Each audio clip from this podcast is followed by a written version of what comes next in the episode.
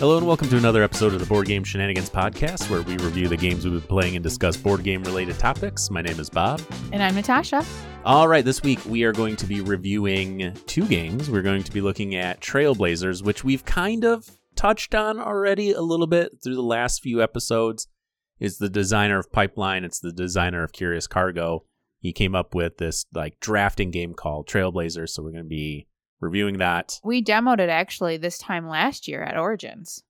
Yep, and the Kickstarter has finally gotten to backers. Uh, I assume eventually it's going to make its way into the general retail space. It's good enough to. I hope so. Yeah, spoiler, we both like it. Then we are going to be taking a look at a somewhat of a deduction game, which is called Fiction. And mm. we'll get into it. We'll see if I like it or not. And then in our discussion topic, we are going to be diving into board game mechanics, which mechanics we like, which mechanics we don't like. We're going to kind of break down some categories, and Natasha's kind of taking the lead on that, which is nice for me. It's one less thing I got to do. So there you go. I think it's a fun and interesting topic. I really like like thinking about what mechanics I like, like what part of this game I like, and then finding ones that I don't like. Oh, and then you like kind of realize that it really helps you Uh, I think categorize like what games you like and get an idea of like, okay, this mechanic I usually like. So if it shows up in a game, I'll probably like the game. So I think it's a really neat thought experiment that I, I challenge people, not challenge, but, you know, encourage people to think about what, what they think about specific game mechanics.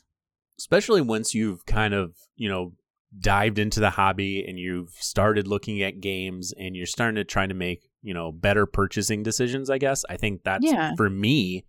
Helps quite a bit. If I see a game that's, you know, roll and move, mm, even though the theme might be good, it's not a game I'm interested in. But if it has a rondelle with some tracks, I mean, it could be any theme. I don't even care. Just sign me up. Exactly. It's good to know that about yourself. Right, exactly. And then we're probably going to be accompanying this in the next handful of weeks. We're probably going to be doing some top fives, top tens of games we like with those specific mechanics. But that is for a later episode. Uh, before we get into any reviews, there is an announcement. So we had talked Ooh. about we are going to be going to Origins this year. Natasha and I are. Um, there's no official meetup as of yet. Maybe we'll make something. I don't know. If you find us, play a game with us. But more importantly, yesterday, I purchased my ticket mm. for Gen Con. Yay! I'm so excited. We're going to go to Gen Con too? We, well, I mean, I am. I mean, I think I haven't you're purchased going my right. ticket yet. Yeah, I am. I'm going to go. I'm going to go. I decided I'm going to go. It was one of those things that was kind of, for me specifically, it was up in the air. I wasn't sure I was going to go. Uh, we have a friend who is going to be presenting down there. They ended up getting an Airbnb, more than enough space for a handful of people. So yeah, I'm. Uh, I got my All ticket of yesterday. The stars aligned, and Bob is going. Yeah, the moon, the moon eclipsed with the sun, and like it was perfect. Like it just all kind of came together. This is so how you have to get Bob to like travel with you. You have to plan the entire thing. Yes, and yeah. then be like, "Hey, you want to come?" And he'll be like, mm, "Let me think about it." And then like a couple weeks later, a month later, he'll be like, "Sure, I'll go." But like being like, "Hey, Bob, do you and I want to go do this thing together?" You'd be like, mm, "I don't know. I'll think about it." I don't know. And then, if I, but if you just plan it and just schedule it, and then he'll show up. Yeah, I it's think a little if, risky because he might not come. But I mean, if if that's the case, then you still get a vacation by yourself. So I guess it. Uh, there's uh, if I say I'm thinking about it, chances are I'm probably not. That means he's not. Yeah, he's not. It's not in the forefront of my mind. But yes, like I like to think of myself as an idea generator and not uh, a person of action. So yes. I'm the one who's like, we should do this thing. So plan it, Natasha, or yeah, plan that's it. Not me. That's not me. I'm also the ideas generator. I'm like, I'll just show up. But we're not the responsible adults, I guess, yeah. when it comes well, down to it. That's what our spouses are for. Our spouses, coincidentally, yeah, both like to travel and they both like to plan vacations. So oh, we facts. are just here along for the ride, which I think probably, you know, we're very similar. Maybe that's why we're friends, but also it's difficult Facts. for us to, to plan vacations. We together. don't get anything done. No. Ashley actually booked our flights to Miami last time. Yeah. Neither yeah. of us even did that. Yeah, because it was funny because when we were going to, when we were doing the Dice Tower cruise, uh, we both were like, yes, let's do it. And then Natasha was like, you know, let's buy tickets. I'm like, well, let's wait until it gets closer. We committed to doing this like in the fall or end of summer last year. So we had and, a lot and of time. And to be clear, I committed to doing this. I signed myself up. It was my commitment. Bob tagged along. Yes, facts. That's how that worked. She did all the work, and I'm like, mm, uh, mm, I don't know. And then finally, regardless, whatever, I ended up going. So Natasha's like, let's get plane tickets. And I'm like, let's wait, because they're going to get cheaper once you start getting closer to the date. Like, there's there's this general thing where, like, they're high further out you go, and then they start getting cheaper, and then they get high closer to the date again. And finally, so I, I was talking to my wife, Ashley, and I was like, hey, um, so Natasha and I need to fly down there. Is there any way you could, I don't know, keep an eye out for flights for us? And the thing is, like, I'm not asking her to do something that's, like, out of the realm of what she normally does. She's kind of into that. Okay. I'll give you a prime example of how much she's into that. So her birthday was, uh, was um, last week. And for her birthday present, one of the things she wanted to do is she wanted somebody, she wanted to like be told, we're going on a trip. Don't like pack a bag or tell me to pack a bag. Don't tell me where I'm going. She's always wanted this. So, you know, me being the fantastic husband that I am, decided I'm going to do this. An excellent gift giver. You are very good at, at planning, give, doing gifts. That's a big That is my, my love language is gift receiving. So I plan out this trip. And I'm coordinating schedules. I got two kids. They need to, you know, they need to be somewhere. I have two dogs. They need to be somewhere regardless. I plan this trip. She doesn't know what's happening. I don't know how nobody spilled the beans. She doesn't even know you're planning the trip? No, she had no idea. She her birthday present for me was like a card and like a thing that's like, hey, pack your bags. We're going out of town. You can expect a high of this, a low of this, chance of rain, you know, wear comfortable walking shoes and bring one nice outfit. That was like literally all she got. And oh. so she was just like guessing. And I'm like, do you want me to tell you? She's like, no, no, I don't want to know. So then we finally get to the airport. And I was like, do you want to know where we're heading? And she's just like, no, not yet. So then like I, I get the tickets or whatever. We get through security. And she looks at me. She's like, so I know where we're going. I'm like, how? She's like, well, I saw the airport code on your ticket, on the tickets. So she has looked at so many like flight information. She knows the airport codes of like different, and it's not like, so we live in Grand Rapids. We, we fly out of Grand Rapids a lot, Chicago, Detroit. So those ones like I even know. I, I was going to we say, were, I don't even know those. I'm like sp- surprised every time I see O R D. I'm like, Orlando? Why would we go Orlando? I don't know. It's not. It's, it's someplace in Chicago. It's yeah. I don't even know which one. One of the big ones. It's a it's an airport that starts with an O. Well, the O'Hare. Thing is, O'Hare, yeah, O'Hare International. So the best part is like she's like, I know where we're going, and it's not like we're going to one of those destinations. We were flying to Minneapolis. We've never been to Minneapolis. I don't even know if she's looking at flights to Minneapolis. And like, she knew the airport. She code. knew the airport code. So when I was like, hey, will you look what at flights? She loves it. She loves to travel. She has a travel bug. Like, I'm all for it. I just, like, there's those TikToks or whatever that just, like, the person that plans all the trips and then the person that just sh- needs to show up on time. Like, that's, she plans everything. She does a, a fantastic job. She does things where she'll find these random things that aren't quite touristy. They're kind of off the beaten path, but they're still really cool experiences. She does a really good job with it. So, like, when I was like, hey, will you look at plane tickets? It's not like, you weren't asking her to do more work. You were asking her to do something fun. Yeah, I asked. I was asking her basically like, I know you're looking at flights because we're going to Europe in the fall. I was like, I know you're looking at flights for stuff anyway. You're always looking at flights because randomly she'll be come up. She'll come up to me and be like, hey, just so you know, we could fly a round trip to this destination for two hundred bucks this weekend if you wanted to. Like she says those kinds of things to me, right? Aw. If you guys if you guys had reliable childcare, you'd be gone like every weekend. Yes. Yeah. Well, it's not necessarily reliable childcare. It's overnight care. That's that's the part that's not easy to find for me specifically. Yeah. But um, yeah, no, uh, you know, my parents took my daughter and my son went to his dad's house, and it was yeah, it was it just everything kind of worked out. It there was a there was a couple, you know. Things try the universe trying to say don't do this trip, and we just said screw that, we're doing it. Uh, but yeah, it was a fun Aww. trip. So Good. Yeah, I'm, I, I'm I think we segued she had a good time. Segued out of Gen Con, but anyway, we're going to Gen Con. Circle back, circle back, circle Bob, back. circle back. Let's, br- let's bring this back. Let's bring this back. This is a board game podcast. We do do reviews. We're going to get to it. I'm excited to go to Gen Con. I'm a little nervous because I don't like crowds, and I, oh, I don't particularly enjoy shopping. Um, in fact, I, I hate shopping. But I'm going to go and check out all the new releases because that's exciting. And Gen Con, it, you're just a gaming area to play games, right? Mm, yeah, kind of. So the way, again, keep in mind, I haven't gone there since COVID. This is going to be my first time since twenty nineteen. And typically they have like a board game library and they have a space for you to like rent games and play games.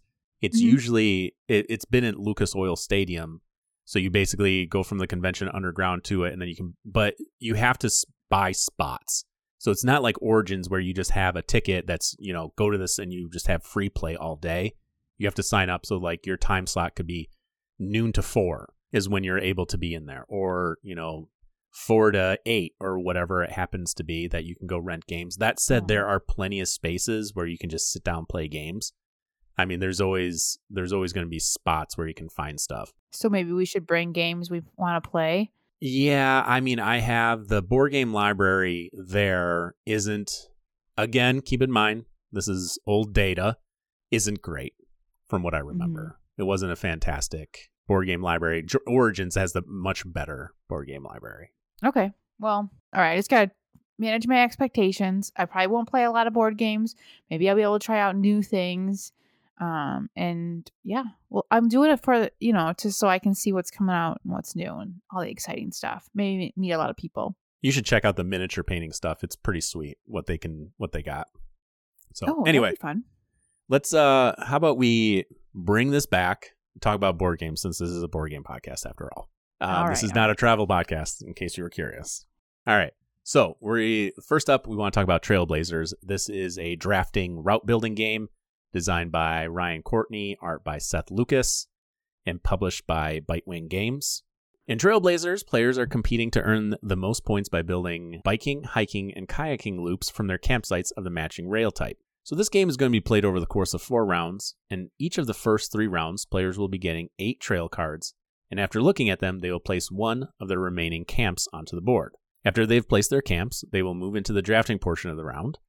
The round will consist of three turns in which players will be drafting two cards from their hands of cards and passing the rest. Placement in this game is actually pretty open. They, the main thing is they just need to be played adjacent to or overlapping, partially or fully, an existing card. The main restriction is cards cannot overlap a camp. Players will be doing this for four rounds and then move into final scoring. There will be some in-game goal cards that can score you points, as well as end-game goal cards. Finally, players will be counting the length of each loop that they have started and ended in the appropriate camp, and whoever has the most points wins. Uh, it's a pretty basic overview, but it's a pretty basic game. You're drafting cards, you're just playing these cards out and trying to create loops from your three different campsites so they kind of basically loop out and come back in.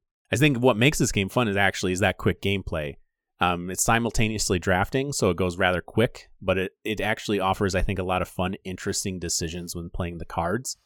It also makes you think about things slightly differently because now you can overlap and even cover up previously played cards, which I think offers a, an additional level of thinking in the game. Okay, so what I think makes this game, takes it from like a basic game, you know, maybe something like Carcassonne level basic, mm-hmm. to interesting is the the game goals. So you've got two end game goals and then you've got two in game goals. First to get there gets six points. Second person gets three. Uh, last person gets one. Is that how it goes? Or am I missing missing one there? Either way, you get some points. Um, ties are friendly, so if you hit it at the same time, you both get the the scoring. And they're very they're very wild, right? Like some of them are really easy to do. Everyone's going to go for it. Some of them are really hard. Do you go for that? Like it's still only worth six points, so duh, go for the easy one. But everyone's going for the easy one. If you go for the hard one, it's chances are it's a really long line, so you're also going to get a lot of points for that long line. So yep. I th- I think this game is very very simple. It's easier than Carcassonne because Carcassonne's got all these rules about like how you can place your tiles, right? Like it has to be like a road has to touch a road, building has to touch a building, grass has to touch grass. Like I mean, it doesn't not terribly complicated, but there's rules. This, like, you can literally play any card you want, wherever you want, as long as it's touching another card. A side, you know, a side edge is touching another edge. You know, you're going to do terribly if you don't match up these these routes there. But overall, it's very simplistic. But what makes it interesting is the the, the three pathways. Like, what are you going to focus on? Because, like, all the cards making each card could contain, you know, each one of the roads, it could contain just a couple or, or just be one, but you're focusing on those goals of the game and then focusing on making large routes because that's going to score you points. You don't want to leave any routes uncompleted because that'll be worth zero points. It's interesting you bring up the simplicity of the game because I think the fact that you can cover up previously played cards, overlap them completely, you know, cover them up, I think adds more depth than simply having the restrictions like a Carcassonne. Like, yes, Carcassonne has these restrictions in place and they have these rules, like each side needs to match up to the correct terrain, terrain type, and it it limits where you can place your pieces. So now you draw a tile from Carcassonne, using that example, obviously, and you have maybe six or seven spots you can place it in the start of the game. Towards the end, like you, it tends to be more open. With this, you can grab a card and you can literally put it anywhere, as long as it's mm-hmm. adjacent to something. So you can cover up other routes and you can say, all right, I'm done with this. This thing scored me this in-game objective. I don't care about it anymore. I am now going to cover it up and go for something else. So you could, you could do that, but I don't think it's advantageous because you get points for every route that you complete per like space. So the cards are like um, domino shaped, right? So every two sections, there's two sections on each card. So every section could be two um, on each card could score you up to two points. So you don't really want to cover up completed routes. You're not encouraged to. Ideally, you would play an entire game and have nothing covered up because that's how you'd maximize your points. You know, sometimes you can score points for animals and, and whatnot. Um, and so you don't want to cover those up. So it's, it's interesting. It's cool that you can cover it up. And I have done that before when I've like, okay, I'm not going to complete this route if I go that direction. I've got to cover it up and circle it around so that I can make sure I complete it. But it's kind of a letdown. It's not the same as in like Curious Cargo where you are creating this route to get this piece over to this part, but then now the truck has moved, so now you need to move the routes along. This is kind of like you're creating as many routes as you can for as many points as you can, and you're covering them up because like you're probably not going to make it in time or things have changed. But it's not the ideal like uh thing to do. Like, it's not a good strategy to start covering things up is what I'm saying. Yeah, the more cards you have, obviously the more points you're going to score if you're able to place them in such a way that doesn't overlap. But I think what it does is it gives you this ability to say, all right, I need to let go of this particular route. I'm not getting the cards I need to complete it, but if I can somehow turn this into, let's say, a bike path into a kayaking path, then I'm I'm going to be able to score some points at the end of the game. I think it offers just that little extra freedom to say, okay, I need to pivot. Like, clearly I'm not getting the cards I need. I need to pivot my strategy. I need to do something slightly different. And I have the ability to cover this up and change the way I'm approaching this particular game. And yeah. I really like that in this. Yes, it makes it less restrictive. Yeah. Like, you're like, okay, this one's okay. I'll place it here. Oh, but this card's even better because this is going to connect both of my routes. So this is way better. So it it it opens it up and it makes it really exciting when you get that perfect card and then you can overlap it. You don't you don't you're kicking yourself going, oh, I shouldn't have laid that card there because this one's better. You know what I mean? Like, you've yep. got that freedom. Yep. It just makes it it ma- it makes it more open and and not as punishing. And and that's why I think this game is, is really going to be really popular. I think it belongs in Target. It's very simple, yep. but it's so fun to play. And I feel like the decisions you're making are so, um, you know, they're, they're just intense and interesting. Like, at the table, everyone's looking at their cards, like Himin and Han and Monin and, uh, and, and all this. And I think that the choices are so interesting, and that's what makes it way more interesting than Carcassonne, because Carcassonne, you don't have a choice. You have a tile and you you're choosing where to play it. That's it. This is like, you've got a mid cards. You've got what, eight cards at the beginning, and mm-hmm. you're picking two of them. I I lay all my cards out in front of me, and I'm like, okay, I could put this one here, I could put this one here, you know, I could do all these different things. And so you've got all these, these choices, and it, then it dwindles down as you're drafting them, and then you've got six, then four, then two. that two, you're discarding the last two. So, you, you know, you've always got all these big choices to make. And I think it's really fun to try to go for that big one. But unless, if everybody at the table is going for that big one, then probably not. You probably don't want to. So it, it's really, I love this game. I think it's it's so simple, but so fun and small. It's it's a very small footprint of a game. It it comes in a little tiny, if you get the Kickstarter version that's like waterproof, it comes in just this little waterproof container. The cards are a type of material that, and they're not quite plastic, but they're also not necessarily playing card type material. They I think they are resistant to water. Um, mm-hmm. I'm curious, because you're drafting two cards. Do you like that? Yes. I like it a lot because I can plan out both of them.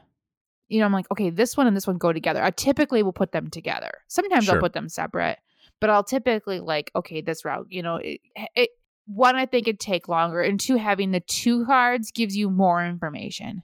Yes, I agree. You know, I agree. Yep. No reason not to. What do you think? You don't mind the two cards? No, I think it's fine. I think it does, like you said, it gives it some additional information. I know for some people who have spatial reasoning, um, I don't want to say difficulties, but have, have to take the tiles and kind of place them in, in front. I, I know to drafting two cards can be somewhat overwhelming. Overwhelming. Yeah. It can just, it can be a little much just because now you're making two decisions instead of just one, you know? Yeah. And I'm like that. I'm, I cannot, I cannot look at admit a card, admit of cards and decide which one I want. Like there's no way. I'm taking one out and I'm placing it. Nope, that doesn't work. I'm taking another one, place it where I want it to go. Nope, that doesn't work. Okay, this is okay. And what is this one better? And I'm like, I'm, I lay all my cards out in front of me.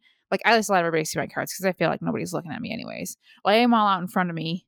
And then I'm like constantly moving them around and seeing a good place. It's, it is overwhelming. It, it, each turn takes like a solid couple minute or two, you know, because you have, you do have all those choices, but you can, you can take them and, and test them all out. So you don't need to be able to, to see, to imagine, you know, what, it, what it's going to look like. You can test it out.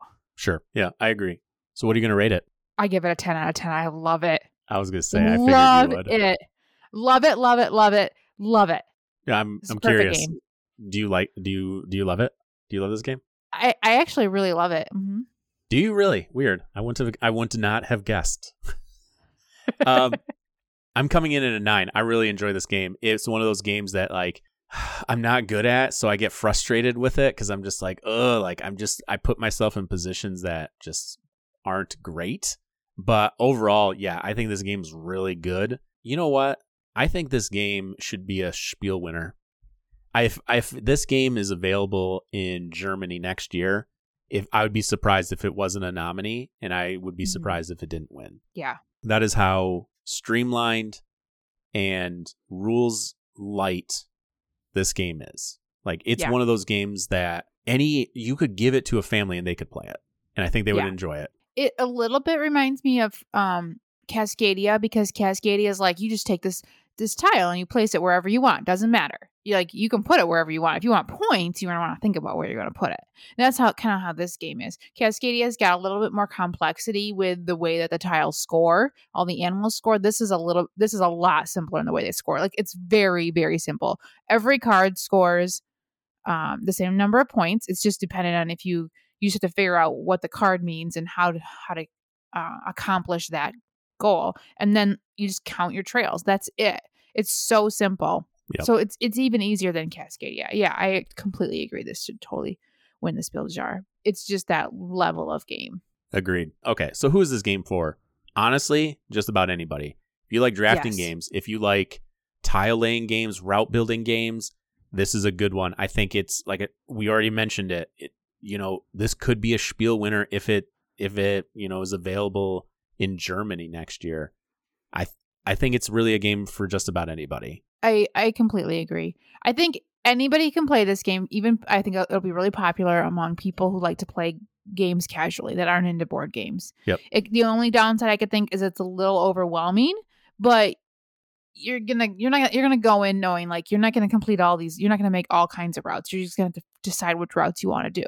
You know, and you have so many choices. That that would be the only downfall if somebody gets a little bit overwhelmed by too many choices. That could it could be a little overwhelming. But other than that, I think this will be very, very popular. Agreed. That is Trailblazers. All right. Next up, I want to talk about an, a game by um, Allplay or board game tables dot com. I think it still says on the box. It's uh, called Fiction. It's designed by Peter Hayward, and the art is by Anka Garville and Daniel Profieri. So this is a word game. It's actually just Wordle. Uh, you get ten guesses or two ten-minute timers. Uh, whatever comes first. If you um, don't get the word by then, you lose. If you've if you haven't played Wordle, Wordle is a game where you try to guess the five-letter word. So you just randomly guess a word, and then they let you know each letter if it's right or wrong. So if the letter A is in that spot, you get a green check. If the letter A is in the word but not in that spot, then you get like a gray little squiggly line. If the letter A is not in the word at all, you just get an X. And then you take that what what you figured out, like let's say you get all X's, then cool, then you guess different, a word with totally different letters in it until you get something right and you kind of move it around. Um, you can play it on your phone. I'm sure everyone's heard of it. Very popular. I I love Wordle. This game is just Wordle. With a twist. The twist is that it is a team game, so you're playing against the person giving the clues. So you've got the person who's running the word and telling you if you're right or wrong, and they're playing against you and anybody else that's playing. So you can all work together to figure out the word. Except for the, the person, they're the librarian, but it's spelled L I E, like a liar, like Awful. Librarian. Um, Got them. They're lying to you. So they they don't want you to get the word. So they're giving you all these clues, and every time they give you, they let you know if your letters are correct, they're going to lie about one of them, only one of them. And each time they can lie about whatever they want, but only one thing. So they have the challenge of having to figure out when to lie, you know, and then maintaining that lie throughout the game and not getting caught. So you do get three Um, factor fiction tokens that you can ask them about a specific letter, and they have to tell you if it, if they told the truth or not. And but you got to use them sparingly, and you have to make wise decisions about when to use them. What I really like about this game is I love Wordle. I play it all the time, and I, and I absolutely love it. But it does kind of get a little same. You kind of do figure it out. This game is hard. I had a hard time with it because y- you don't know what they're lying about, and if they get you, if they get a good lie, like you can kind of run with it and get caught, like getting caught up in that, thinking that that's truthful. Or, you know, if they just tell you that this, this letter is not in the game, and you just don't doubt that, then you believe it, and you carry that on throughout the rest of the game. And it's, it's really hard. And I appreciate that because I think I've played Wordle so much that, um, that it's kind of fun to have like Wordle plus, you know, this is like, are you love Wordle, but you're a little bit, it's getting kind of samey. Try Fiction. Uh, the art is really cute. So the theme is that it's uh each you, these cards to pick these words from. They're all from uh, famous books, historical novels, whatever. It's got really nice components. It fits in a really nice small box. The artwork is beautiful. Um, I love everything about it. What do you think, Bob? Um, what do I think about this game? I think so, the game's... Okay. Go on. Sorry to interrupt you, Bob. Yeah, go Bob ahead. said yeah. It was a deduction game, and you are kind of trying to d- deduce the word, so that's truth. But I really would call it a word game over a deduction game. Yeah, you're just Anyways, you're continue. trying to you're trying to figure out. At the end of the day, you're trying to figure out what the word is, and you're trying to figure out what they're lying about specifically, which mm-hmm. which things that they're lying about, which is truthful and which is not. So in that aspect, I think it's it's deduction. You're trying to look at all the previous words you've guessed and say, all right, based on this, like, we feel like this particular thing is a lie. Because of that, I think that's where the deduction aspect comes in. Mm-hmm. I like Wordle, surprisingly enough. Like, I, I, I've always enjoyed playing Wordle. Um, I still play it. So a game like this, I think, is cool. It does add that little bit of extra complexity when you know they're playing against you. And I and I wonder how difficult it is if, if it's one-sided more than the other. So, for example, if the librarian, which is awful, by the way, awful, awful name. Anyway, um, I, I wonder if they're going if it's going to be easier for them to win more often than, let's say, the guessers. It seems like it, but I wonder if you'd get better at it playing over time. That's it's one of those games that, like, I want to play it and play it until I get good at it and then be done with it. So I, I wonder if you'd get good at it and then kind of figure it out, and but I don't know. Yeah, potentially, and that's that would be my biggest concern is it's it's heavily favored to one side or the other. But when I first started playing Wordle, I was awful at it, and then I got better at figuring out like my strategy to you know play. Yeah. Um. So it's one of those things that, yeah, eventually you're going to find the strategy. And I think different people are going to be able to lie different thing about different things. And they're going to, it's going to, you can create a meta with this game, essentially. I thought it was, I thought it was actually pretty decent, all things considered. I didn't love it, but I also didn't hate it. You know what they should have done? They should have done Line Librarian. Because who doesn't love an alliteration? It's fair. I I Instead think that would be librarian. I would have liked that better than the librarian. Awful. Come on, guys. But for the most part, yeah, it was it was I think it was pretty solid. And then, you know, you're basing words off pieces of fiction. You have to pick one of those words. There's restrictions on the words you can pick, which I think are good. Knowing those restrictions help you basically know, like, there's no repeat letters, those signs, types of things. I do like the fact that three times throughout it's the course of the game. Hard mode. You can play hard mode with repeat letters. It's, I wouldn't even want to play hard mode. The, I do like that you can, um, you have three, like, is this truthful kind of tokens, you know, mm-hmm. make, you can figure different. So using those appropriately, I think is an, is an interesting decision. I think this also falls into something along the lines of, so Clover, where the bigger amount of people that you have guessing the word, it's going to be less fun for those people. So if you have six people guessing, it's hard to be the fifth and sixth quietest person there, because you're not, you're basically just standing there watching other people play the game, especially if somebody is, you know, doing a lot of the guessing. When the game we played, there was, what, four of us, I think? And it was mm-hmm. fine. It wasn't that bad. Yeah. But I think it's going to be, if you have like maybe a couple people guessing, I think that would be better than if you had a bigger group of people. Yeah. Yeah. Unless the, your people are clever, like, and they can come up with good ideas, you know? Yeah. I don't know. I don't see that. I don't think, I don't think more people is going to be better. I think it's going to be less, less people, the better. Yeah. I can see that. This game, you could totally play a two player one, you know, yeah. you don't need one person is all you need on the other side. It's really a two-player game with one side having, you know, all working together. Yeah, I agree. So what are you going to rate it? I give it a nine. I really liked it. I think it's a nice little package. I think that maybe it could become solvable, but I think if I bought this game for its, its low price point, because it's a small little game, and I played it a ton and solved it and, and figured it out and was done with it, it'd still be worth my time and, and having that, like, puzzle, like, to try to figure it out. And maybe it wouldn't, maybe it'd be different based on each of the whoever the librarian is. I think it's it's a lot of fun to be the librarian, because you've got to um give you've got to lie correctly, you know what I mean? You got to be a good liar. Like, that doesn't mean you have to be a good liar, like in a lot of these games you have to be good at lying and trick people. Like, everybody knows you're lying, but they have no idea what you're lying about. So the dis The decision you make and what to lie about, and then maintaining that throughout the game, or when knowing when to pivot, because you you obviously are going to get caught at some point with your lies. So I think that's really interesting as well. And that's a whole, you, it's just a different game if you're the librarian, the lying librarian. The lying librarian. Yes. Um, I wanted to be the librarian. I was like, can I be that? And my favorite thing that happened, Natasha goes, maybe not for your first time. And instantly I go, thanks, Mom. Yeah, it was very Mom. I was very ashamed that I said that. Oh, man, it was the most Mom very... thing you've ever said to me. Oh, geez. Well, I think it'd be hard. Like, I think you want to play the game first, and then sure. It's a little tricky. Yeah, thanks, but, Mom. But yes, we should play it again, and then you can be the, the lion librarian. Yeah, maybe. I'm coming in at a six. I thought it was fine. Oh. I thought it was. I thought it was decent. It was okay. I don't. I don't think it's necessarily anything super special. I am concerned about one side being a little bit, could potentially be uh harder, unbalanced. Yeah, harder. It could, yeah, unbalanced could be a good word for it. Maybe we were just bad at it.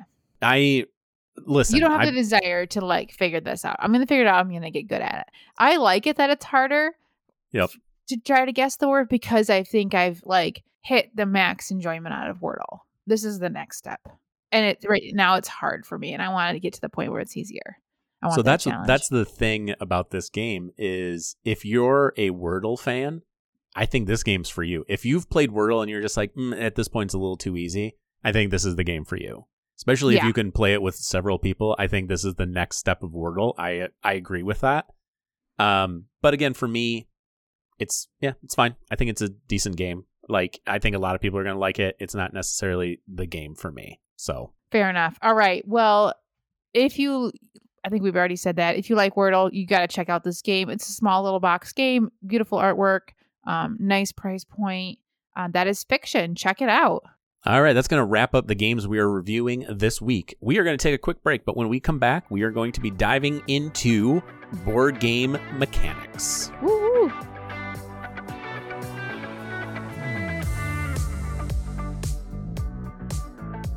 All right, welcome back. So next up, we're going to talk about mechanics in games. I think it's really interesting talking about mechanics, uh, just because I think that's, to me, like somebody who doesn't really care about theme, like mechanics are really where it's at. Like if I learn about the mechanics of the game and it's a game I and mechanics I like, then I'll probably like the game. And I'm excited to talk about it. And we'll talk about what each of them mean. And then some of our favorite games within that mechanics, or some maybe popular games within that mechanics that you might be familiar with.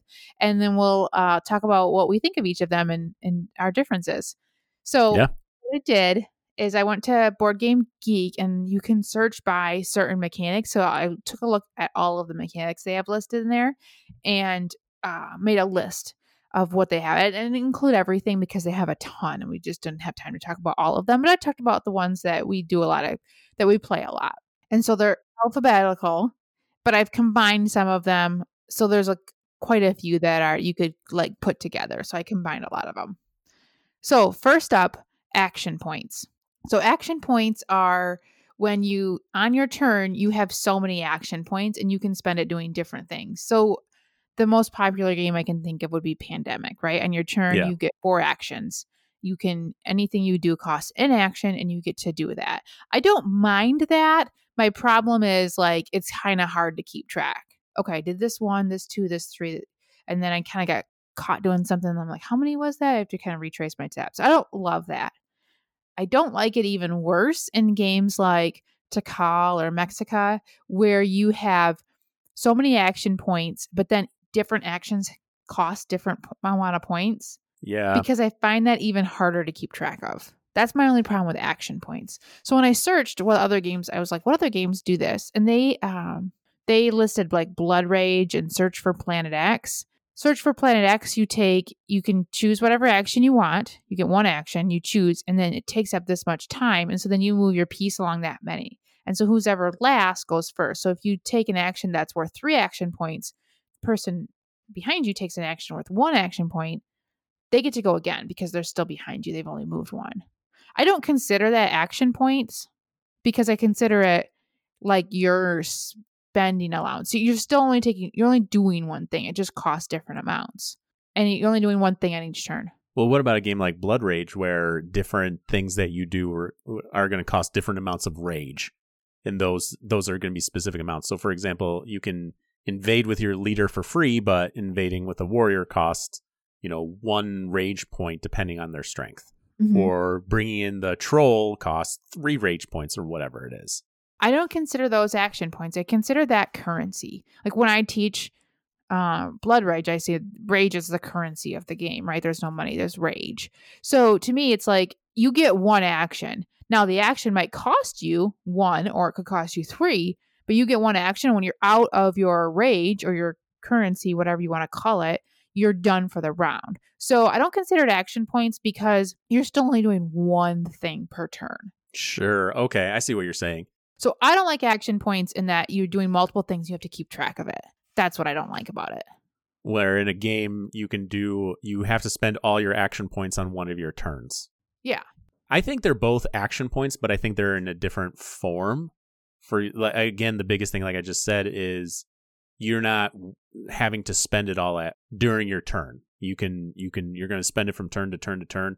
It does make sense in order to take this action, you have to spend a specific amount of currency. Maybe that's the thing. Maybe games that you know you have to buy actions are also going to be considered action point games. It's an interesting mm-hmm. thought, though, that a game like Blood Rage is. I've never thought of it as an action point game. I've always thought of like Pandemic, but it makes sense because each action costs and you have to pay a cost, but it's no, not I don't as restricted. No, yeah, just, you're just wrong. You're just wrong. It doesn't count. Uh, okay. Well, moving on then. Jeez, that was harsh. It's just like what things cost. And then you just have to make the decision. Do you want to pay the higher cost or the lower cost? You, you know, if you got like ten and you can spend it on one turn, that's like, I don't know. Whatever. Okay. Does, whatever. That, does we'll the action does the action you're going to take cost you something? Then it's not action points. It's cur- it's the cost of the action. It's a totally different mechanic. Act, you get so many action points. You get so much rage. Mm, maybe it is currency. It's hard to say. It's gray area. Gray. I'm going to no, say it's gray. I think it's pretty clear. Anyways, we're moving on. Next. Area majority slash influence. I don't like this mechanic at all in games. I feel like it's very like, I'll put a cube out. Bob puts a cube out. Okay, I'll put a cube out. Bob puts a cube out. Okay, I'll put another cube out. Nope, Bob puts a cube out. You know, I just, I don't like that. Like, I don't mind it in, like, I don't mind, like, counting strength in, like, an area, you know, like, think Blood Rage, right? And then, then you're fighting, you're adding things to it, you know, but I just don't like the, the, like, very much a cube part of area majority. Or uh, it's not always cubes, but it could be uh, different things where you just... like voting where you add a token in there, you add a token. It's just a back. It really, to me, feels more like a tug of war where you're just kind of going back and forth. I don't know what it is about area majority. I, do, I don't love it. I don't like it actually. I I do. I like I like the area majority um, in games because I think it has a nice. It it provides me good tension where I'm trying to get the majority and then somebody else is kind of scooted in there. Plus, it's one of those games that typically you can kind of. I say this all the time, dirtle. You can say, all right, I'm going to wait to like place my influence or place my stuff in these different things. Like I'm going to wait to see how I'm going to be reacting to other people on the board. And I think those types of games tend to have slightly more replayability because it's more about reacting to what the players are doing than it is about, you know, just playing strictly the game, um, which is, it, and it's ironic that you bring up that you don't like this. Uh, because I'm pretty sure Blood Rage is considered uh, area control, yeah, area majority influence game. It is, and and I don't mind it because there's different ways. Like you don't. Okay, here here's exactly why I don't mind it. You don't need to have the most to earn points. Yeah, you might need you need the most to win to earn that majority, but you don't need to have the most in that region to win the game. Oh, because it's not okay. Because you can low key, you can just. Kill yourself and still gain mm-hmm. points. Same thing in like Rising Sun. You can basically destroy your own warriors and still score victory points. That's the biggest stipulation with you when it comes to that sort of stuff. Is yeah, I'm not forced to to participate in this area majority. Like I'll go in there. Like I like to go into every area and participate in every area and try to get a couple points here and there and let let the let you guys fight over it. I don't I don't like fighting over areas or fighting over control or. You know, even in the chocolate factory where you were delivering to the main things, like I didn't mm-hmm. like the fact that you could come in and take, I could put all this work into going to that one spot and then you could come in and just do it more than me. I don't like that. Yeah, because the, the biggest thing with Blood Rage too, that it offers, not only can you, you know, still lose and score points, you can also, it's also determined by card play. So there's this un unspecified amount of strength that each person's going to put into the battle. So starting off, let's say I have two strength, Natasha has two strength, you know, Emily has six strength. Well, I might still be able to win if I have a battle card that's going to give me additional strength over whoever, right? So exactly. it it, do, it does add an additional level to that area majority. Yeah, I'm looking at B G G, I'm searching by area majority games, and there's just very many that I really like in here besides Eric Lang's games. Because they have that unique way of, you know, you can win without having the majority. But I just, yeah, I don't particularly like it. All right. Next up, auction bidding. Okay. So obviously we know what an auction is. Mm-hmm. I don't love it. I, I, I don't like it because I don't often know how much something is worth. If the, if I get good at the game, I know how what it's worth, then I don't mind it. I liked it in um Power Grid. And that's probably about it. What do you think? Well, what about Castles of Mad King Ludwig? You liked it in there, don't you? It's not auction because you're not you're not like um, that's more like I split, you choose. Oh, sure, yeah. I'm not a I don't know. I'm not a fan of auctions either. I always find them somewhat awkward when it mm-hmm. comes to games, especially like if it's a newer game. You're not one hundred percent sure what you should be, you know, paying for certain things. You might overpay for stuff that you shouldn't overpay for. It's it's hard to put it's hard to know what the value of the thing is that you're buying without having played the game multiple times. So yes. It's always a little too awkward in the beginning for something like that. So yeah, it's also not my favorite mechanic. I could, some games do it better than others. Um, you know, particularly, Furnace is, oh yeah, Furnace is a good one because it has set things and you know exactly what you're getting yeah. out of that. Yep. I particularly hate Estates or Modern Art where you're bidding and at the beginning of the game, you have no idea if that item is even valuable. It could be worth nothing. And you could be Ooh, overbidding yeah. on nothing. Or at least in games like Furnace, you're like, okay, I'm getting this card. I, th- I'm going to use this card to get points. This card is going to get me a lot of points, so I should bid high on it. You know, or like games where you're bidding and then later on you're discovering like what and what ends up being valuable. Oh, I don't like that at all.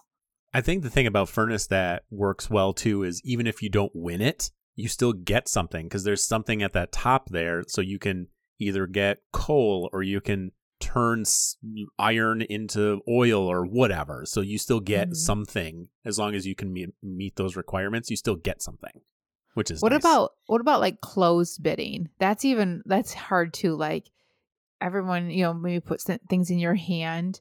Um, and everyone reveals what you're bidding, and all of a sudden you've like you've like shot the moon and bid like twenty, where everyone else has bid like two. I hate that. Like I just, but or sometimes when you know it's fine when like you have an idea of what other people are going to bid. You're like, okay, I know people are really going to want this, so I'll bid high. You know, or if you lose all your money, it it depends. There's so many different ways you can do it.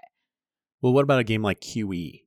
Oh, see, I love Q E. Yeah, the, so we've played Q E a handful of times, and the more and more I play it, the more I'm just like lost as to what I should pay for something. The one nice thing about Q E though is it it the person who puts up the thing for auction sets a price, so it eliminates some of that initial awkwardness of you know, well, like well, what am I going to pay for it? I don't know. Like I can pay you know one million. You know, it's set at one million dollars. So something like that, it, it's kind of an interesting, fun way to like uh, get rid of some of that awkwardness. But even a game like that, I, uh, there's often times where I'm like, I just don't know. And then yeah. you think you you spend a ton of money and you still don't get it. And then you're like, sweet, I can spend a ton of money now and I'm not going to lose because this person did. And then you end up losing and just it, it works well. A lot of people like it. I've cooled on it quite a bit the last few plays. That oh, I see. I really like Q E. That's about the one auction game that I do like, and it's closed bidding. I still like it. Yeah, I, I don't, but I, I understand it's it feels very random, you know. And I think overall auctioning just feels very random. It yeah, sometimes it can, it, yeah. it can be done so many different ways. In some ways I enjoy, in some ways I, I hate. You know why? You know why I think it's awkward? It's like this. Okay, let's say you're not a car person. Okay, mm-hmm. you're you're not. You don't know much about cars. You know, they turn on and they turn off and they get you from A to B. And then somebody's like, all right, you're going to go buy a car at an auction. Go. And you're going to be like, I don't like I a, what a, two thousand, a, a two thousand six Chevy Camaro is worth what? I I, I don't know. That's what yeah. that's the part that gets me is like, how much is this thing worth? I don't know. yeah. It could be. Just, uh, I don't know. Like what, so, yeah. so in games where you know that how much is how much value it's going to provide to you, I think it can be a, a lot of fun. And then in games yeah. where you have no idea what the value is, I think that's the point of some of those games is that yes. that's the whole point. And people love that. Not me. Yeah, you have to figure it out as you play. Yeah. Uh-huh. Yeah. I know people love Modern Art. You know, they yeah. love Estates. And I'm like, oh. Hmm. That's no. going to be a no for me, dog.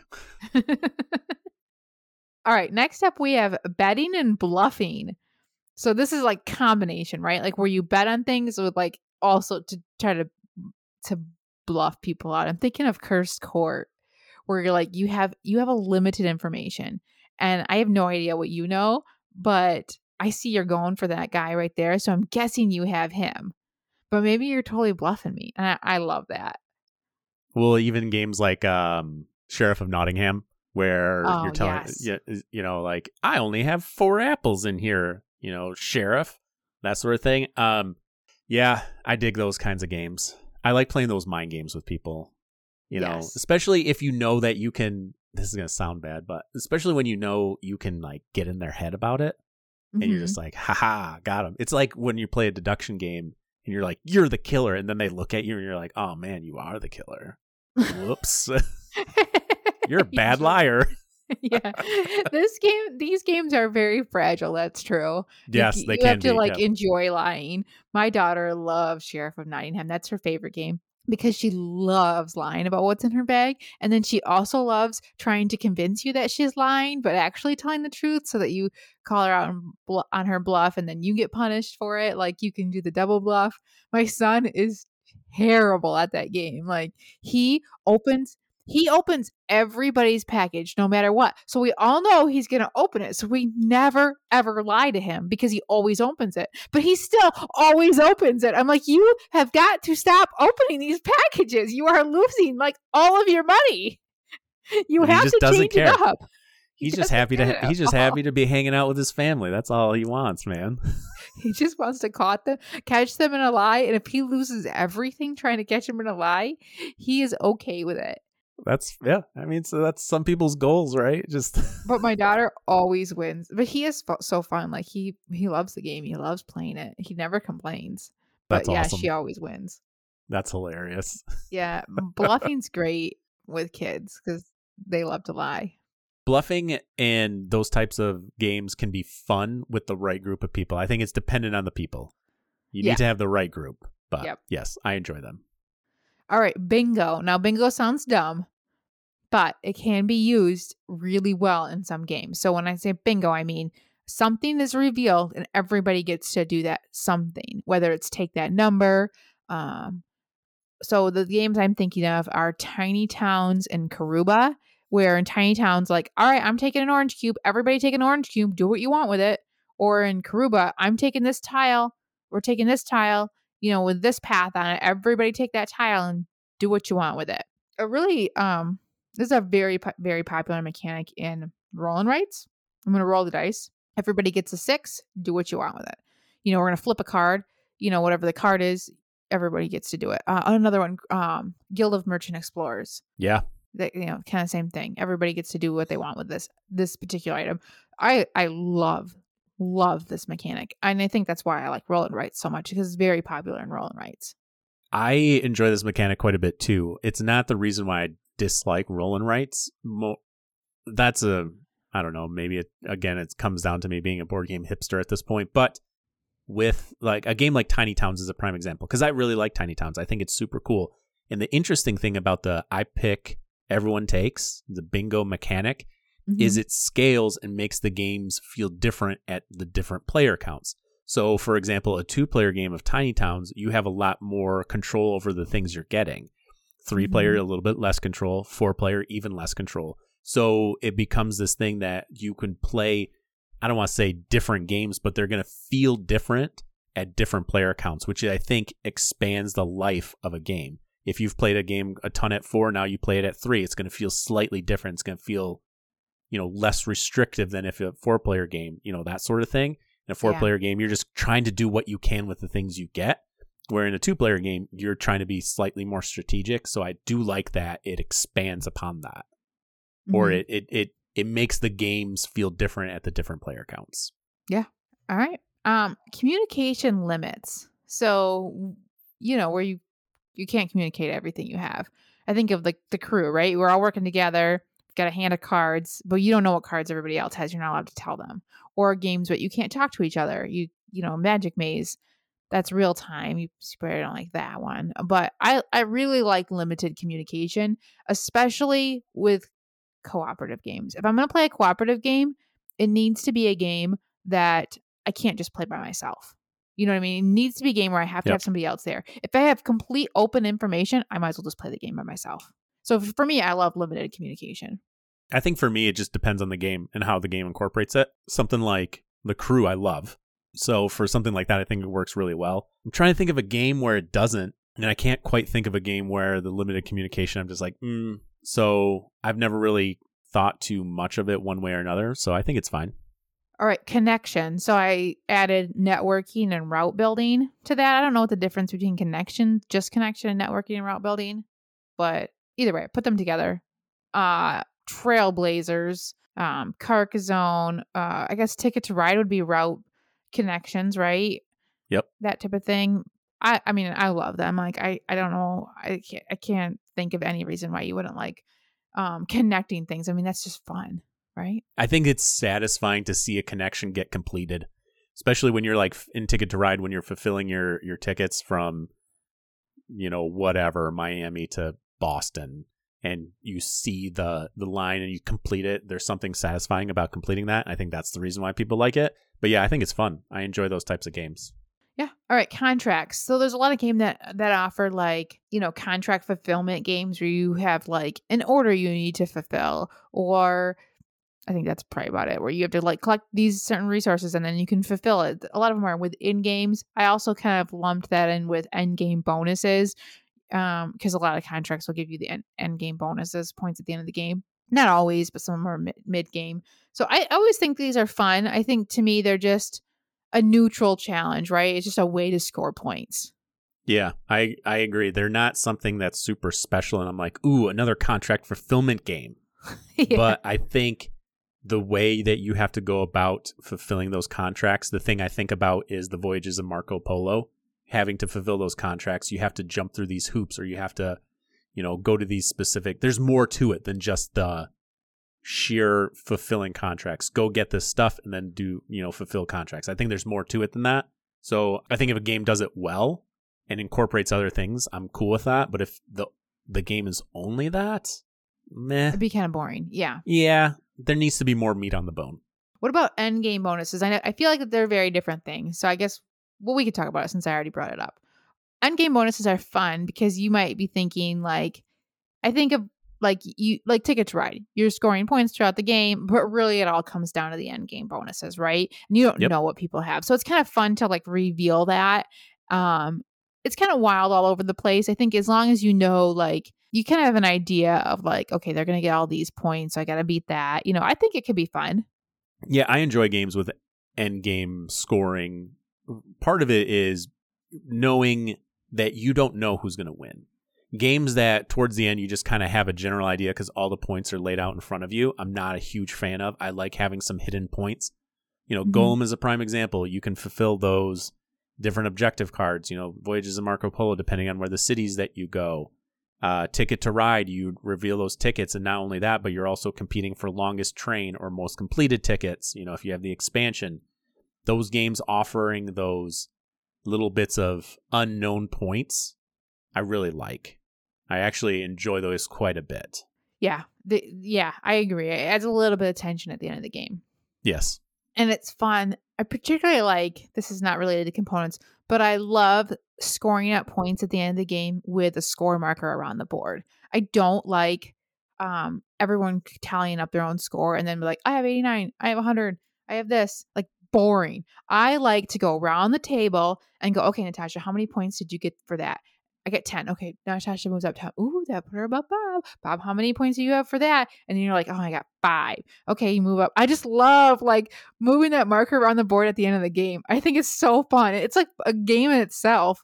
It's like a race to see who finishes first, especially or whatever. Like, yeah. Especially in games where like like uh, uh, Concordia is one, maybe Stone Age is another, where you're going to get, there's tons of different ways to get points, and you're going to get like maybe zero to five points in this one, but like fifty points over in this one. So I can be like way behind, right? Way behind. Everyone's like thinking I'm losing like crazy, but I, I've got this huge scoring that we haven't done yet.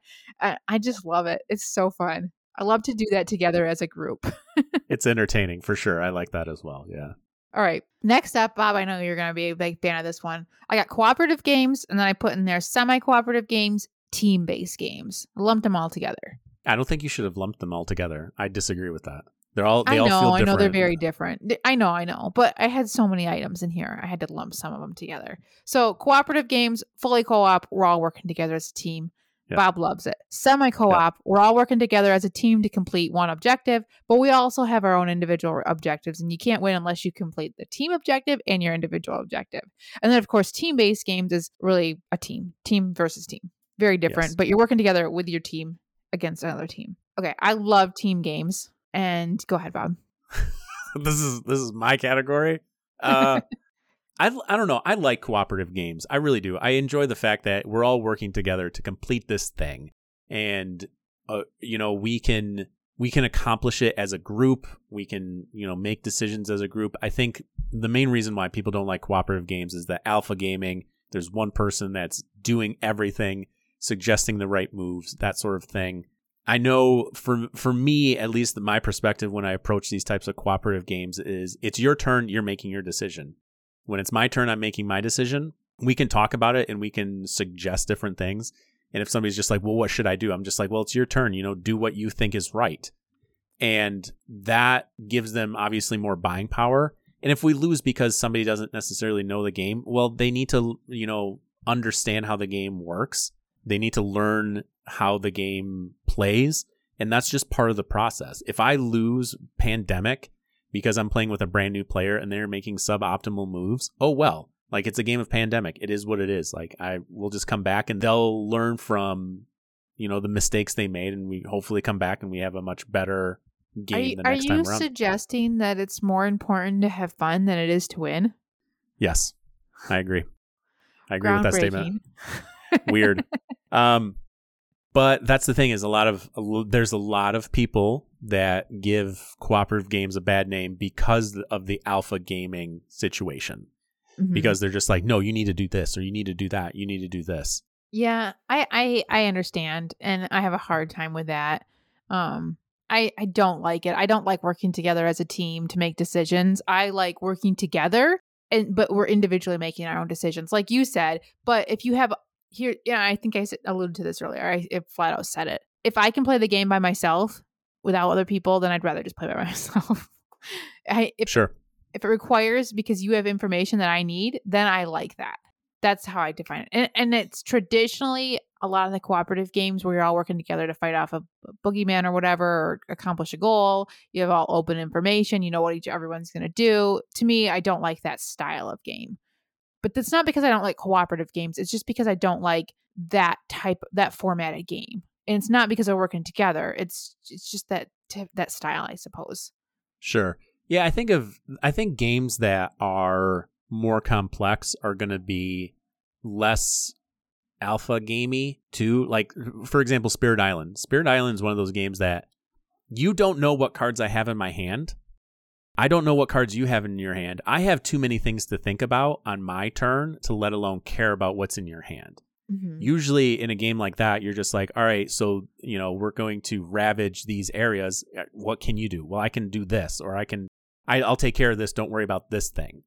You know, I'm like, okay, I don't care then. Like, I'm not going to worry about that thing. My responsibility is to take care of th- the ravage in this forest or whatever mm-hmm. it happens to be. And I think games like that are going to be a little bit better for you because you don't know what cards I have in your, my hand. You don't know what I'm going to play. You don't know what my special powers are because you're just, at this point, just looking Focus at your own myself. Stuff. Yeah.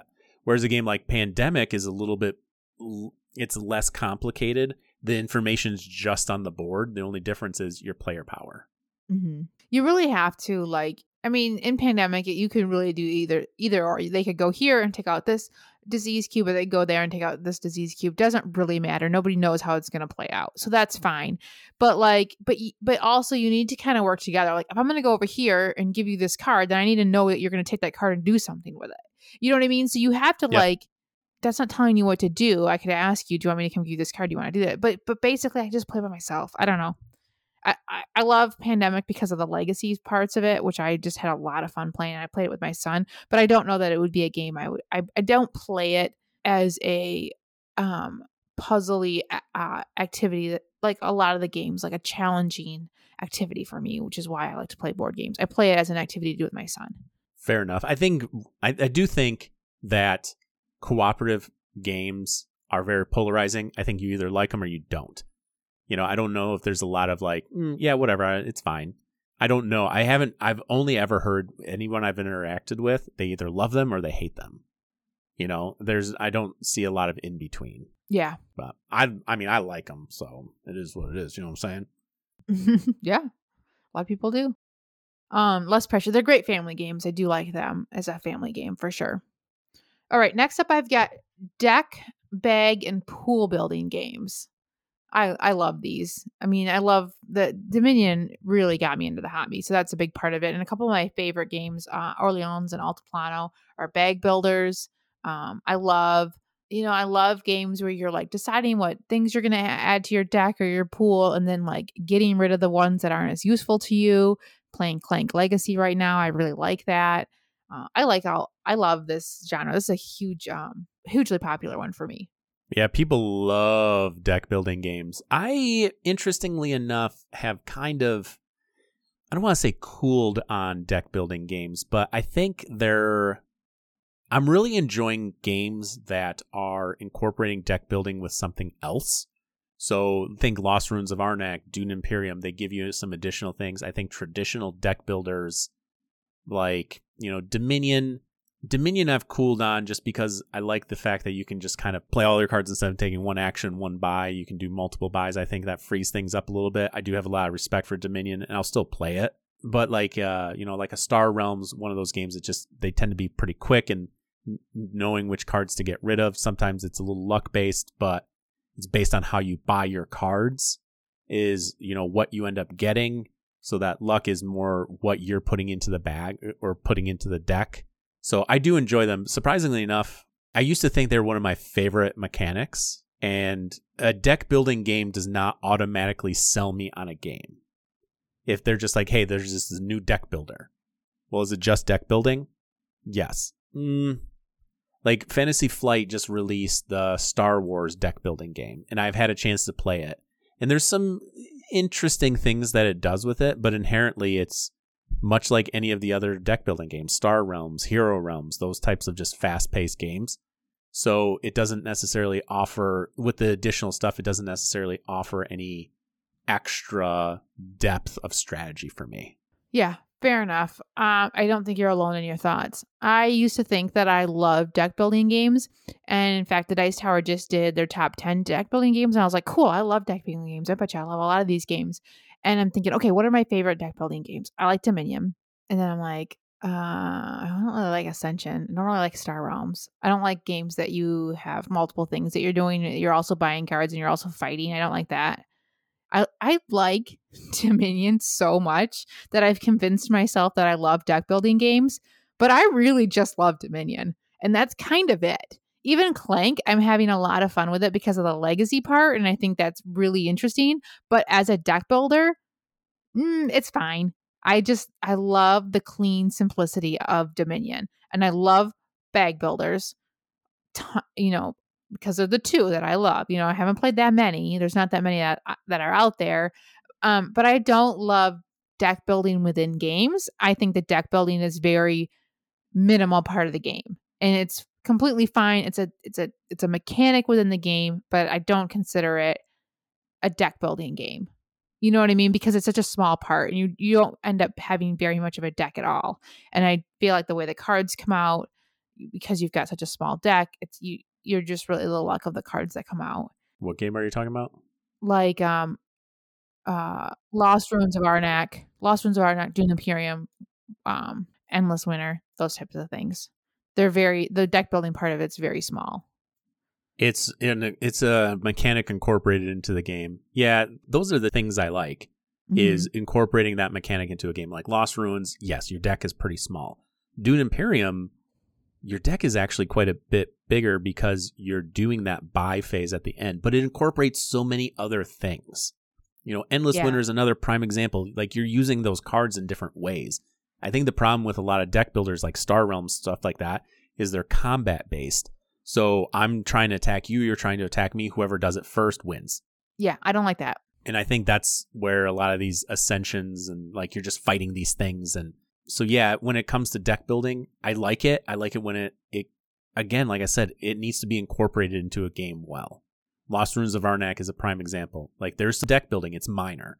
Dune has a little bit more deck building, but it's still in there. It's still part of the overall thing. And it's not the type of, it doesn't, it affects how you can play the game, but it's not the overall game. There's so many other things you're figuring out.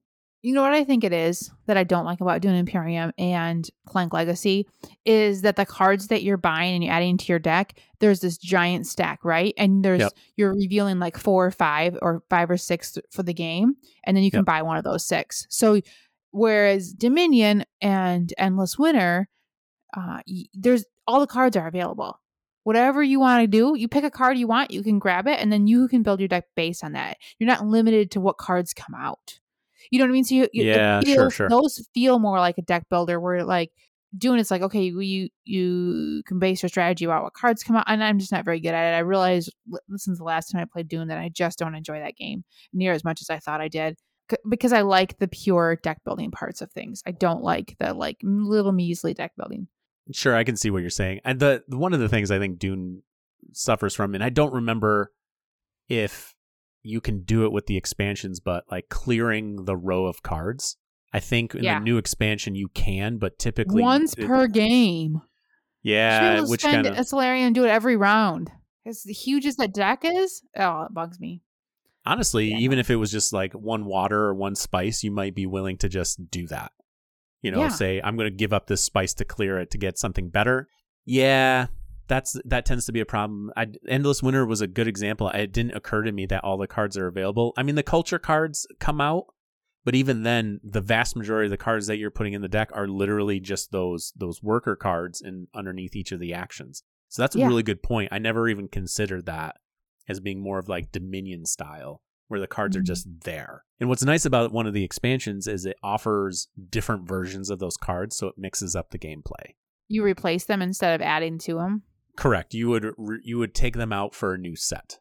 Yeah, basically. I like that yeah. a lot. Instead of just adding like a bigger, adding to the big deck or whatever. Yep. All right. Next is probably my favorite, Bob's least favorite, definitely our biggest our biggest spread here. All right, what do we got? That's deduction logic games. Yeah, yeah. I I love deduction logic games, and they do suffer. Like a lot of them, like Clue, Awkward Guess, um, things like that. They really, you really like are luck based, based on what information you get. You know what I mean? So when we can get a good logic deduction game that's good, like, that is one hundred percent not based on any kind of like, oh, I got the card that I needed that told me the information that I needed so I could cross this out. You know, I'm thinking uh, Cryptid. Uh, what's the newest one? The Turing Machine. Ugh. With just, it's just comes down to pure logic. And I'm not great at that, but man, I love it. I love a good puzzle. It's not the kind of puzzle that tickles my brain. That's the biggest thing, is I enjoy looking at a board and saying, all right, if I do this action, it will give me this, which allows me to take this action, which is ultimately what I wanted to do. But now I've maximized the number of actions I can do. That's the kind of like logic puzzles I like. Like Adine said in the, you know, the last couple episodes, the Sudoku puzzle, you know, being mm-hmm. able to put those things together. Like I love doing Sudoku puzzles, but something about like just straight logic and deduction, as analytical as my brain is, it's just like, nope. It just doesn't, it just doesn't click. And it makes me feel so stupid. And I hate that feeling. I hate feeling stupid. I mean, yeah, I can, I fair. can make myself feel stupid about other things, but when a game does it, mm, nope. I don't, I don't mind feeling stupid. Yeah. I like, I love Sudoku as well. Um, and, and like Cryptid, I'm terrible at, you know, just the straight deduction, but I do really like it. I just think it's just so fun to try to figure it out, especially when you get a good game. Love it. Love deduction. Ugh. All right, let's let's make Bob happy here. Let's talk about dice rolling. Ooh, I love dice Bob rolling games. Bob loves chucking dice. Oh my God, do I love chucking dice. It's It comes from my D and D background. I love rolling dice, the randomness, rolling a d twenty, seeing that twenty on there, critical hit. Ugh. Roll ten d six when I do a fireball. Done. Sign me up for that. I love when games incorporate dice, and I, I really enjoy having that randomness used in creative ways. And the Italian design group tends to do it the best. You know, you have dice and you're using those dice in a variety of different ways. Like Lorenzo, you roll the dice, everyone has those dice. So you're all in the same boat, regardless of what those values are. Yeah. In Marco Polo, you roll the dice and then maybe you have really low dice, but that's not necessarily always bad. It just costs you less money to go on top of another die. So there's benefits and hindrances to high and low values. You know, using those dice to do the different things. There's just something about it. I just you you have me rolling dice, I'm in. I'm done. Yeah. Let's do this. Sign me up. I agree. I, I'm I'm a little picky about my dice rolling. It's got to be in a specific set. I don't want to roll the dice and have an, an outcome. Like, okay, I need a five or a six and I'll be good. Roll the dice. I hate that. I feel like it's so, I know you have this big, like, it should be like a big moment of, is it going to work? Is it going to work? But it all comes down to the dice roll. No, sure. Thanks. I am out one hundred percent. But roll the dice. Okay, gather the dice. All right, what can we do with this dice? How can we make the, this dice get what I want? That is super, super fun. And I love that. Or roll the dice as a group. Same thing. Yeah, and everyone uses the pool of dice, or you draft the dice, that sort of thing. Same thing yes. with uh, when you roll the dice. Uh, encycl- was it Encyclopedia that you roll the dice and then you assign them to different spots on your board? Yes, yeah. And, and you all choose, everyone can pick your dice that you have out in front of you. Yeah, love it. I think the problem with rolling the dice for an outcome tends to be the you work towards this thing and you don't know if it's going to be successful. I think certain games do it better than others. Like Abomination, I don't mind it, but I can understand how that would be very frustrating for a person to like lead up to this point that you're trying to activate this body part and then you fail with the dice rolls. But then you move into something like Star Wars Rebellion, where the combat is all based on die rolls, which is fine because there's a there's a certain, you know, probability of hits and, and, and misses and different things like that. Like those I don't necessarily mind, but those are going to be more Amerithrash games. I think a Euro game that requires dice in order, a specific dice outcome in order to do a thing, I think turns people off. But if you're going into a game knowing like this is just chucking dice, seeing what happens kind of a game, I think that's a little bit, I think that's a little bit different. I do wish there were dice building games that I really enjoyed. The two I can think of, one is uh, Dice Forge. And for whatever reason, it just never really resonated with me. I thought the game was fine. It just, for whatever reason, it just didn't click. And then there's the Dice Realms game. And I that was on one of my anticipated lists. Mm-hmm. The problem was that game came out and it was like one hundred fifty bucks. And oh. when I was listening to reviews, it was extremely light. Like it was a twenty minute game. Oh. But based on the amount of dice and the different faces and everything that were on that game, it just required that kind of price point to the point where I'm just like, I don't want to invest this amount of money in a game that has very simplistic, easy gameplay. I want something yeah. with more depth and strategy. Yeah. So that was a that was a bummer. Especially like if you're if you're crafting like where you are drafting dice, you know, that would be interesting. But to change the die face, if you spend all this time changing a die face and then not rolling that die, it's not as fun. I don't know. I, I think there's a way you can do dice, you know, forging type games. But I just, for, for whatever reason, like I said, Dice Forge, just, I was really looking forward to that game and I've played it and it's just, it's fine, which is a little bit of a bummer. All right, here's what we're going to do. Natasha has a massive list of mechanics. And yeah, we there's have, a lot more. We're there, and we, in our poor planning, we did not realize it was going to take so long to get through every single one of these mechanics. So here's what we're going to do. We are going to break this up into parts. This was part one of game mechanics. Yeah. Out of how many? I don't know. Uh, you know, it takes as long as it takes. You know what? It's free flowing. Like, we're just going to let it unfold organically. All right, that is the mechanics that we got through today. Thanks for listening to our shenanigans. Join us next week where we'll continue this conversation, although we do have to do an Origins preview, so we might be interrupted by that. Ooh, um, that we might be broken up, yeah. Yeah, we might have to. But uh, please help us out by giving us a review and liking us on Instagram or Facebook.